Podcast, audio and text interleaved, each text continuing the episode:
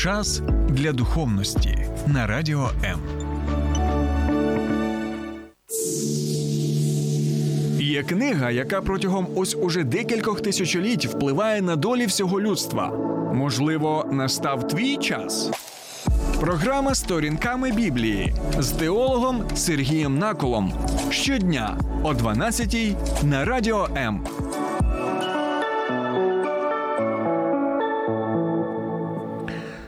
Вітаю, друзі! Як ви ставитесь до принципа око за око, зуб за зуб? Бо в нашому сучасному житті, коли ми чуємо цей вислів і використовуємо його, то зазвичай ми думаємо, що це щось негативне, так тому що око за око, зуб за зуб нами сприймаються як, знаєте, прояв такий стародавніх суворих жорстоких часів, або навіть ми можемо сказати, це якесь моторошне середновіччя, і в сучасному світі такого не може бути. Так, або ми хочемо сказати, так вони діють за принципом око за око, зуб за зуб. Е, і таким чином ми намагаємося сказати, що ще це щось погане. Але ми сьогодні будемо розглядати 21 розділ книги Вихід, де побачимо, що цей принцип, або навіть краще сказати, закон око за око, зуб за зуб,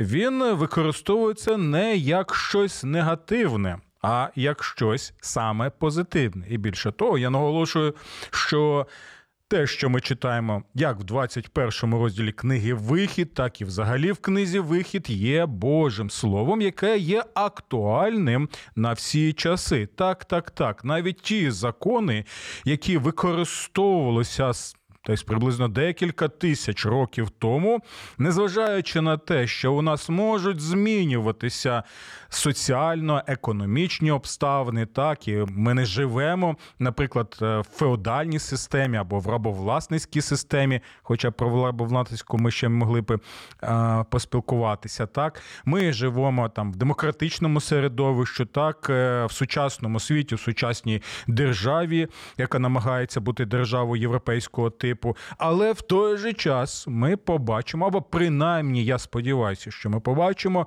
що усі ті закони, які ми читаємо в 21 розділі, та й взагалі в книзі Вихід.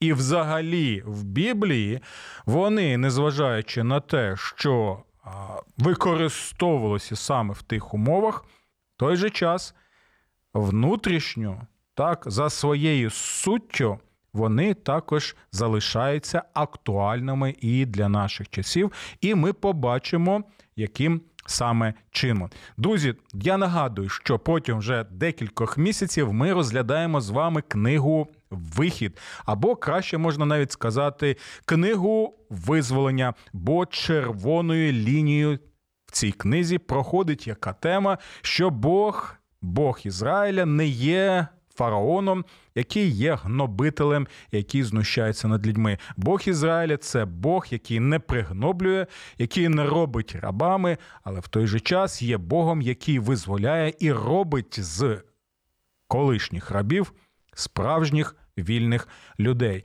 І ось про це ми і розмірковуємо вже протягом декількох місяців, коли бачимо, як Бог діє в історії свого народу, і як діє також в долях е, різноманітних пересічних людей, як ми з вами. Ось чому на моє. Глибоке переконання, ця книга є актуальною для наших часів, особливо для умов обставин, яких ми зараз перебуваємо, а саме в контексті війни. Ну і взагалі там багато таких, знаєте, тем, які дійсно ми можемо от прочитати от один розділ або інший розділ, сказати, так, це дійсно. Життєво. І ось ми сьогодні побачимо, як саме життєво може бути цей принцип око за око, зуб за зуб. Але ще, друзі, хочу нагадати, що в цьому розділі ми бачимо і читаємо не лише око за око і зуб за зуб, а також воля за око. І свобода за зуб. Почули це? Воля за око і свобода за зуб. Я впевнений, що багато людей ніколи не чули цей вислів, хоча він знаходиться поруч саме цього широковідомого вислову око за око і зуб за зуб. Так от, друзі, якщо ви бажаєте більше дізнатися саме про цю тему, або у вас є що сказати з власної точки зору, так, або може хочете поділитися якимось цікавими життєвими історіями, можливо, ви навіть застосовували цей принцип і можете пояснити, у якому саме значенні, то, будь ласка, ви можете завітати на мою персональну сторінку на Фейсбуці Сергій Накул, також на Е, фейсбучну сторінку сторінками Біблії, так, підписатися на них і свої коментарі писати, ставити запитання. Ну і, звичайно, нагадую, що у мене є ще Ютуб канал Сергій Накол. Буду вдячний, якщо ви підпишетеся, так і таким чином підтримуєте україномовний сегмент нашого Фейсбуку. Добре, і останнє, друзі, перед тим як ми зробимо невеличку паузу. Якщо ви в Києві і Київській області, так то ви можете налаштувати свої радіоприймачі на хвилю 89,4 FM. Так, так, так. Знову підкреслюю 89,4 FM. І з понеділка по п'ятницю у прямому ефірі, е, у прямому ефірі о 12 годині ви можете слухати мою програму сторінками Біблії. Добре, це те, що я хотів вам е, розповісти. Зробимо невеличку паузу, і далі вже будемо розглядати око за око зуб за зуб. Долучайся до Радіо М у соціальних мережах: YouTube канал, Facebook сторінка, TikTok, Радіо М, Телеграм, Інстаграм, Радіо М.Ю.А. а також наш сайт radio.m.ua. Радіо М завжди поруч. Добре, друзі, око за око і зуб за зуб, і також такі вислів, як воля за око і свобода за зуб. Це все те, що ми можемо прочитати в 21 розділі книги Вихід.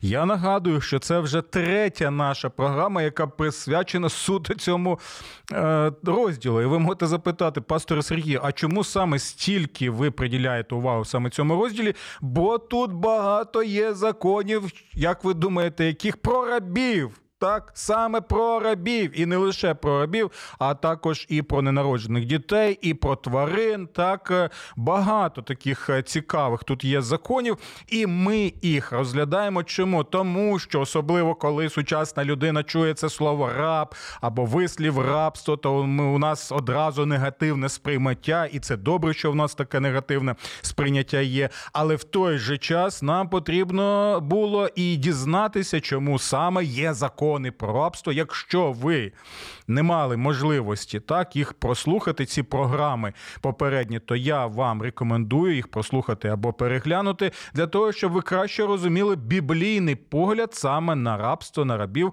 і що означають усі ці закони, які були дані Богом так народу, який він звільнив з рабства, але в той же час ми бачимо ці закони. Якщо ви заінтриговані, якщо вам цікаво більше дізнатися на цю тему, тому я рекомендую вам переглянути обов'язково мої попередні програми і можете навіть прокоментувати. Я буду чекати е, ваших відповідей і ваших реакцій. Добре, тому давайте подивимося. 21 розділ ми читаємо наступне.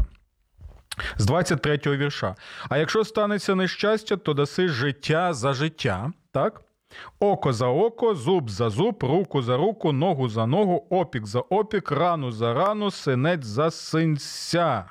Так? І дивіться, як я на початку нашої програми е, згадав, що Зазвичай ми вважаємо, що це якийсь е, жорстокий суворий принцип з стародавнього світу, який не можна застосовувати в сучасному світі. Але це не так.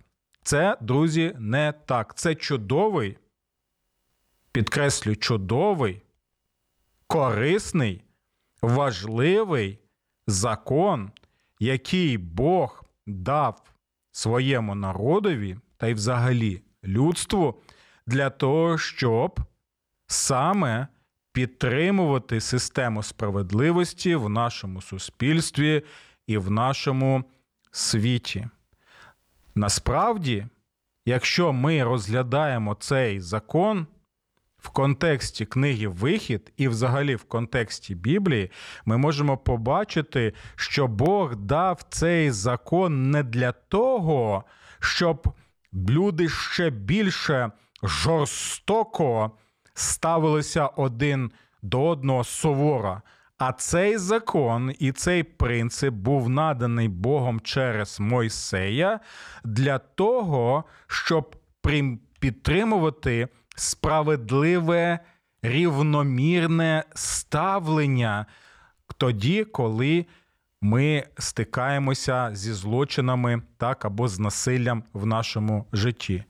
Тому, друзі, дивіться, що мається на увазі під цим принципом. В першу чергу, якщо ми використовуємо сучасну мову, так, то ми можемо сказати, що цей закон він є саме законом, який намагається попередити нас, щоб ми не перевищували свої повноваження і не перевищували свою силу тоді, коли стикаємося з якимось злочином або з якимось самозахистом, а також. І це в першу чергу на що нам потрібно звернути увагу, що покарання за злочин повинно бути рівномірним. Так, покарання за злочин воно повинно відповідати своєму злочину. І дивіться, що це мається на увазі око за око і зуб за зуб. Якщо так сталося, що вам вибили око, то це не означає, що ви можете схопити там каменюку, так і вбити людину. Так, пам'ятаєте, що співав той самий Ламех? Це ще в книзі Буті ми читаємо про це. Ламех співав, у нього була навіть така пісня, похвалька, пісня людини, яка була просто переповнена самовпевненістю і гордощами, пихатістю. І він співав, що якщо за Каїна так буде відплата в семеро, то за Ламеха буде відплата там на 70 раз 70 більше. Так? Тобто він каже, що. А якщо там за Каїна буде всемемо відплата, то якщо щось станеться зі мною, то ви будете тоді отримувати покарання набагато набагато більше, ніж те, що ви зробили. Але цей закон, який ми бачимо, око за око, зуб за зуб, він показує знову наступне: якщо. А, тобі вибили зуба, то це не означає, що тепер тобі потрібно вибити всі зуби людині. Або якщо тобі вибили там один-два зуби, ти можеш тоді, знаєте, понівечити, покалічити людину за це і знущатися над нею стільки, скільки е, потрібно. Тобто рівномірне покарання. Так, і і це буквально не означає, що якщо комусь вибили зуба, то це обов'язково потрібно вибити іншій людині зуба. Або якщо людині вибили око, то потрібно буквально вибити це око. Не це мається на увазі. Тут використовується саме принцип, яким нам і потрібно керуватися. Добре, друзі, ви можете написати, що ви думаєте стосовно такого розуміння, так і тлумачення цього Божого закону, який він дав через Моїсея, але у той же час, звичайно, ну. Бажаємо ми цього, не бажаємо, але нам потрібно ще відповісти на одне запитання. Я впевнений, що у вас воно виникає. Це стосовно того, що коли Господь Ісус Христос в проповіді на горі, пам'ятаєте, Він каже: а ви чули, що каза, сказано так, що око за око, зуб за зуб, а я кажу вам. Так, і далі ми вже бачимо тлумачення Господа Ісуса Христа. І от багато людей вважають, що нібито Ісус Христос в проповіді на горі, Він а, що робить? Він критикує критикує той закон, який Бог дав через Мойсея. Так? І він е, нібито протипоставляє своє якесь нове вчення е, тому, що було за часів Мойсея, те, що ми читаємо от е, в книзі Вихід. Але, друзі, це не може бути, щоб Ісус критикував закон Мойсея, і не може бути, щоб ми побачили в проповіді на горі якесь протиставлення новому вченню Ісуса і нібито якомусь старому вченню, яке Бог дав через Мойсея. Чому? Тому що. Бог не може протирічити собі. Так, те, що ми бачимо в старому завіті, не може протирічити в новому завіті, а в новому не може протирічити е, в тому, що є саме в старому. Більше того, на початку в проповіді на горі Ісус Христос Він чітко і конкретно каже, що я прийшов не для того, щоб порушити. Закон і пророків, тобто він не прийшов для того, щоб порушити все те, що Є в Божому законі Старого Завіту. Так, ми цього не можемо побачити. Він прийшов для того, щоб це втілити. Він прийшов, щоб все це виконати. Таким чином, ми можемо запитати: а про кого саме тоді каже Господь Ісус Христос? А кого саме Він критикує в проповіді на горі? Ну, якщо ми побачимо контекст проповіді на горі, ми побачимо Євангелія від Матфія, ми можемо а, тоді а, чудово побачити, що Ісус Христос багато критикував кого? Багато критикував представників саме релігійної еліти, книжників, фарисеїв, садукеїв, які вважали себе офіційними коментаторами священного писання і вважали, що їх саме вчення є таким, який потрібно серйозно сприймати. Так, от Ісус Христос в проповіді на горі Він критикує не закон Моїсея і те, що ми читаємо око за око, він критикує зловживання або неправильне тлумачення і застосування закону Мойсея. Відчуваєте різницю? Коли Ісус Христос е, каже, ви чули, що вам було сказано, так він посилається не на Мойсея як такого, і на Боже Слово через Мойсея. Він посилається на тих, хто тлумачить закон е, Мойсея і розповідає, що це означає. Тому Ісус в даному випадку він не критикує цей справедливий Божий принцип око за око, зуб за зуб, так а він саме критикує неправильне розуміння і застосування цього принципу. Що мається на увазі, друзі? Дивіться, будь-яку річ в Божому творінні можна незважаючи на те, що вона може бути корисною і важливою, її нею можна зловживати. Наприклад, те саме лезо, так, лезо для гоління. Ми знаємо, що лезо для гоління можна використовувати на добро, і воно може бути корисним. В якому сенсі е, ним можна голитися, так, але в той же час ми знаємо випадки в історії людства, кримінальній історії людства, як те саме лезо використовують не для гоління, а використовують, на жаль, для того, щоб вбити людину. Одна і та річ, так, один і той же предмет, але ми можемо бачити, як можна його правильно вживати і можна їм зловживати. Або можемо згадати той саме. Е, приклад з е, старого завіту, пам'ятаєте, коли люди помирали в пустелі за свої гріхи і переступи, і Господь е, надіслав їм багато змій, так отруйних. І пам'ятаєте, що в той же час він сказав, щоб зробили мідного змія, так, і щоб він був підвищений на штандарті бойовому, так, на на такому спеціальній на спеціальній такій штуці, де вішали прапор, так, е, бойовий.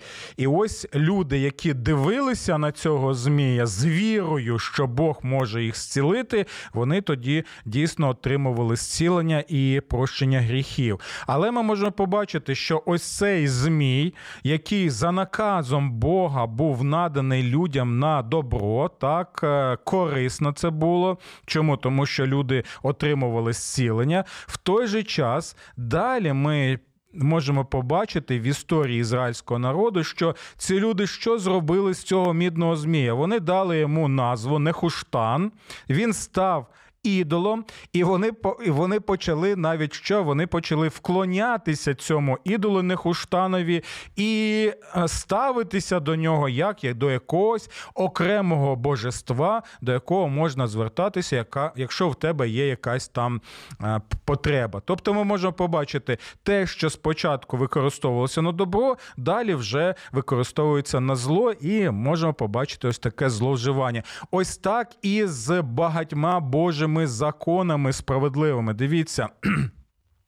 З одного боку, дійсно в Біблії є закони про рабство, і що робили люди, які були за рабство, які усе робили для того, щоб підтримувати систему рабства, рабовласництва, експлуатації людей. Вони що посилалися на закони про рабство, нібито ці закони про рабство вони існують для того, щоб узаконювати рабство, культивувати рабство, і також е, що робити робити, е, також е, захищати рабовласника. Хоча у попередніх програмах ми побачили, що це взагалі не так. Тобто, бачите, так, те саме із цим принципом око за око, зуб за зуб. З одного боку, це корисний Божий закон, це корисний Божий принцип, який нагадує, що відплата за злочин, так, відплата за те, що погане відбулося, воно повинно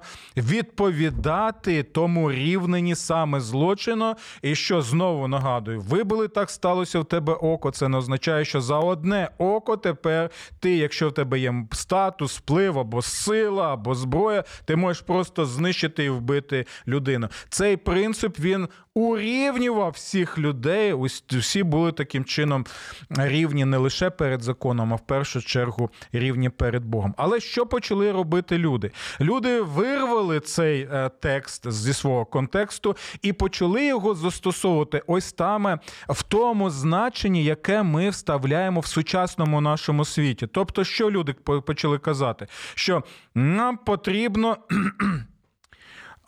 відплата, сувора відплата і нічого більше за відплату. Так що відплата повинна бути автоматичною, покарання потрібно, щоб було автоматичне. І ось чому була проблема такого застосування. Бо коли ми бачимо Божі закони, то ми бачимо, що з одного боку. Так, це Божий святий праведний суворий закон, так і він потребує того, щоб злочинець був покараний. Це важливо для підтримання справедливості в суспільстві, так миру, злагоди в суспільстві. Але в той же час слово Боже навчає, що в Божому законі є не лише сувора свята справедливість, а також що милосердя. Емпатія емпатія. Більше того, суддя він повинен був втілювати згідно Божого закону як Божу справедливість святу праведну, так і Боже милосердя. І більше того, йому потрібно було підтримувати баланс між справедливістю і милосердям, а це означало, що кожну справу потрібно було розглядати з різних боків і розуміти, як це сталося, які мотиви були злочина тощо. Я вже багато. Згадував ось цей приклад, але ще я вам його е, саме нагадаю. Так, от е, сталося, наприклад, ми знаємо, що є сам факт вбивства, так? Вбита людина. І що можна зробити? Суддя, який керується лише принципом око за око, зуб за зуб, е, суворе покарання потрібно, який просто бачить, що є факт, його не цікавлять деталі, його не цікавить обставини, його не цікавить е, мотивація тощо. так? Але дивіться, суддя, який втілює саме Божу справедливість і Боже милосердя, і який повинен розглянути з усіх боків те, що сталося, ще ви вислухати також кого е, очевидців цих подій, свідків, які могли б надати свої е, надати свої свідчення на суді. І от е, ситуація, факт вбивства. А далі людина розуміє, що чому це так сталося, тому що, наприклад, на людину було скоєно напад, так, отой хто був вбитий, він е, намагався підступно вбити цю людину, так, вкрасти у нього гроші, які були е, в гаманці, так, і що і далі вже йти далі своєю саме дорогою. Але так сталося, що ця людина е, під час свого самозахисту вона спромоглася вбити цю людину. Тобто обставини ми можемо побачити вже інше. Так, мотивація може бути іншою. Ще один приклад, який я також наводив, але я вважаю, що це навіть кращий приклад, коли до судді е, притягнули крадія. І кажуть, цьому крадієві потрібно що відсікти руку, бо він крадій, щоб іншим крадіям вже був такий урок, як не потрібно робити. Але суддя який знову втілює Боже з одного боку справедливість, але з іншого боку, милосердя, який повинен розглянути мотиви, обставини тощо, він е, бачить, хто цей крадій. А він бачить, що це хлопчик, якому 10 років всього. Ага, тобто обставини вже змінюються. Так він не просто каже: ага, крадій, є факт крадіжки відрубати руку і все. Він починає тоді спілкуватися з хлопчиком. Що він каже: Сину мій, чому так сталося? Чому ти вкрав оцей буханець хліба? А хлопчик каже: У мене є сестричка, так, їй усього 6 рочків, і в мене ще є братик, якому 4 рочки. Тато загинув на війні, його вбили. Матуся вона хворіла довго, от, і вона теж померла. Ми залишилися. Без тата і мами. Я звертався до цього дядька, який продає ці буханці хліба, що може він нам просто дасть. А він каже, а він каже: ну йди звідси, так безхатченко, будеш тут мене соромити і ще тут ходити, воняти, і е, щоб мої клієнти не бажали підійти до мене. Так, а ну пішов звідси. Так, і що? Я бачу, що моя сестричка і братик вони е, хочуть їсти, і тому я вкрав цей хліб. І ось тут ми можемо побачити, які саме обставини. Так от, друзі, оті, хто керувався принципом око за око, зуб за зуб, вони почали сприймати, тлумачити і використовувати цей принцип суто з одного боку, так, лише суворе пакування, лише автоматична відплата, помста тощо, і ігнорували тоді саме цей принцип милосердя і розглядання справи з усіх саме боків. Сподіваюся, що ви краще тепер розумієте, про що саме йде мова. Добре, друзі, давайте тоді ми зробимо невеличку паузу, після якої ще розглянемо декілька питань, які саме пов'язані з нашим розмірковуванням над 21 розділом.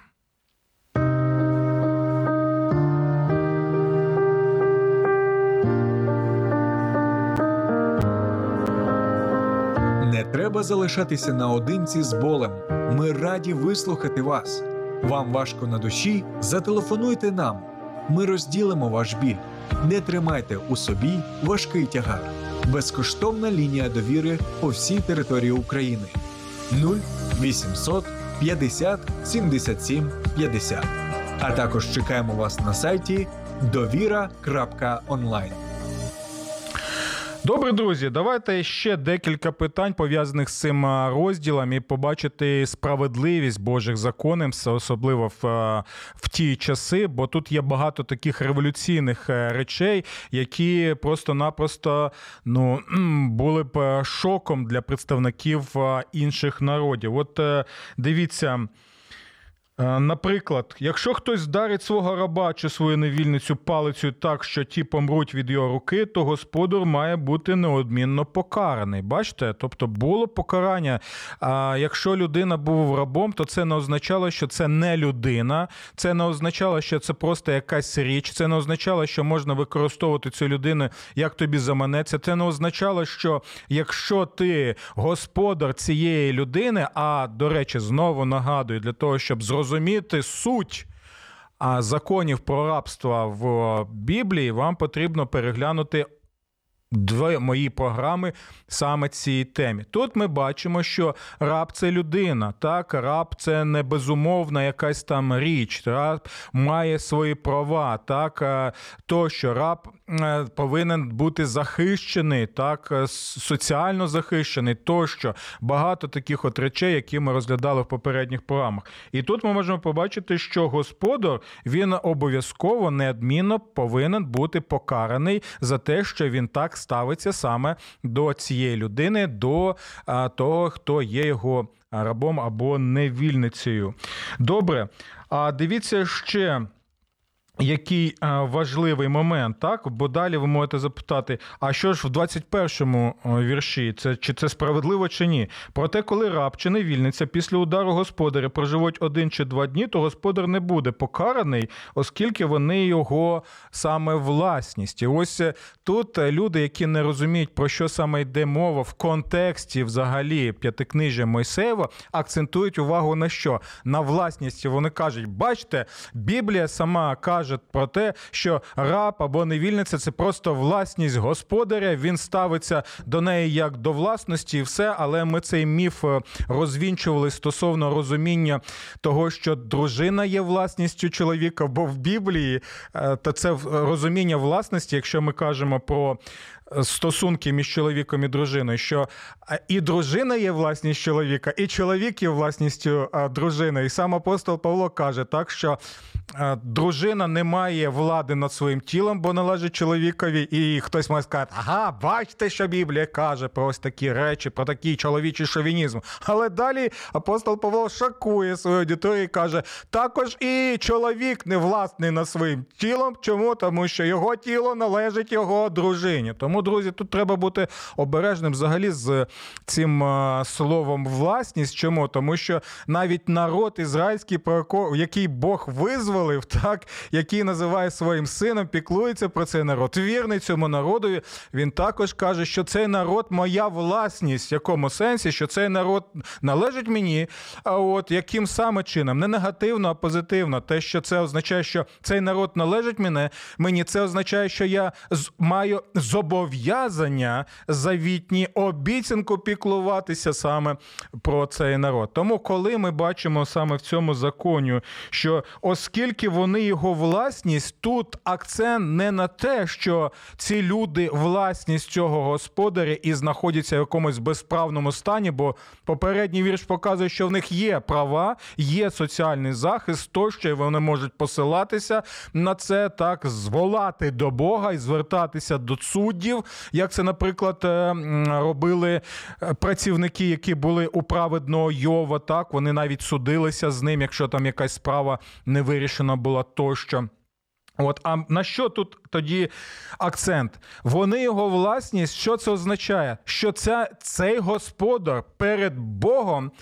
Що повинен? Повинен піклуватися про цих людей і зробити все таким чином, щоб вони отримували обов'язково так медичне лікування, там піклування тощо. Тому, друзі, можете написати, чи ви погоджуєтеся зі мною чи ні. Але якщо ми розглядаємо саме ось ці закони е, через призму, як Бог ставиться до свого народу, як він навчає ставитися взагалі до усіх людей, навіть незважаючи на те, що наш світ розбитий гріхом, от, то ми трошечки інакше будемо розглядати ці саме закони. І ось дивіться, ще один доволі цікавий закон. Так, я вже на початку нашої програми е, казав про те, що багато людей знають ці слова око за око, зуб за зуб. Так, і ми вже розглянули його. Але є ще доволі цікавий е, далі текст, який, на жаль, чомусь люди не знають, але він доволі важливий. Так, і це пов'язане з знову пам'ятаєте, з балансом між Божою справедливістю і Божим також милосердям. І що цей закон, навіть око за око, зуб за сок, за зуб, він не може бути автоматичним. Є багато речей в нашому світі, і зараз ми прочитаємо про них, які можуть е, призводити до якихось цікавих наслідків. Тепер слухаємо уважно. Якщо хтось виб'є око своєму рабові чи око своїй невільниці так, що воно буде цілковито зруйновано, то ми можемо подумати, тоді господарю потрібно вибити око, щоб воно було цілковито зруйновано. Але ми цього не бачимо. Але що ми бачимо саме у цьому випадку? І я знову наголошую, що мова йде про раба, невільницю, так, і можна подумати, та ми ж скільки фільмів бачили, на жаль, на жаль, на жаль. Про те, як е, знущалися над над рабами на півдні американському, наприклад, і це дійсно страшно, це е, ганебно, це жахливо. От і слава Богу, що це було скасовано у свій час. І, до речі, багато християн боролися саме за скасування як е, взагалі работоргівлі, так і рабовласницької системи. Але тут ми читаємо наступне. Якщо хтось виб'є око своєму рабові чи око своїй невільниці так, що воно буде цілковито зруйноване, то нехай через це око відпустить його або її на волю. Ого! На волю за це око відпустить. Далі, коли виб'є зуб своєму рабові або своїй невільниці, то він має через вибитий зуб відпустити його або її на волю. Бачите, е, які саме Божі закони, які ми можемо казати саме справедливі закони. І, звичайно, незважаючи на те, що форма цих законів так вона не може застосовуватися в нашому сучасному контексті, багато людей можуть сказати, а чому вони можуть нас навчити? Невже ми просто про ці закони читаємо Божі, які були лише тоді, і вони стосувалися тих часів? Ні, ні, ні, друзі. Ці закони нам показують головне і важливіше. Перш за все, завжди пам'ятай, що над тобою є Бог. Завжди пам'ятай, що над тобою є саме Божий закон. Завжди пам'ятай, що ти повинен керуватися в стосунках з людьми, Богом і його законом, і пам'ятати, що за всі твої дії ти будеш відповідати перед Богом. Далі, що навіть коли людина знаходиться в тих обставинах, так е, скрутних, е, жахливих, трагічних обставинах свого життя, як, наприклад, там тоді це було рабство, зараз людина може бути також в такому е, стані, так. Який ми можемо сприймати, що нібито людина вже знаєте нічого не має. Вона, як багато людей кажуть, я в принципі як раб там або там безхаченко. Ці закони показують, що навіть якщо людина знаходиться саме в такому стані, це не означає для тебе користуватися твоїм статусом, твоїми фінансами, твоїми силою. Тощо так, ця людина залишається саме людиною, створеною за образом і подобою Божою. І ось чому. Ти повинен ставитися до них як до людей через призму саме Божого ставлення, Божих законів до цих людей. І пам'ятаючи, що Бог він піклується про цих людей, про всі соціально незахищені верстви населення. І ось чому посилання на ці закони, друзі, було настільки важливим у пророків і пророчих книгах, коли пророки вони критикували зловживання влади, так, представників влади, представників бізнесу, представників е, людей, які займали якісь е, посади в. В е, соціальному там середовищі тощо й показували, що вони будуть саме відповідати перед Богом. Ну і це стосується також. Тут ви можете прочитати і про захист ненараджених дітей, що на це на них також розповсюджується, так і наслідки також є. Це також закони тут є тоді, коли власник е, тварин він повинен відповідати за свою тварину, так за піклуватися про те, щоб ця тварина не, не накоїла лиха або не вбила людей тощо. Усе це показує, всі ці закони підкреслюють твою відповідальність перед Богом і перед людьми що є втіленням отих двох, двох заповідей, які вчить наш Господь Ісус: люби Бога свого і люби ближнього свого, як себе самого. І пам'ятайте слова Любомира Гузара: бути вільним означає бути відповідальним. Відповідальним перед ким? Перед Богом і перед людьми. До нових зустрічей. Сподобався ефір? Є запитання або заперечення? Пиши радіом.ua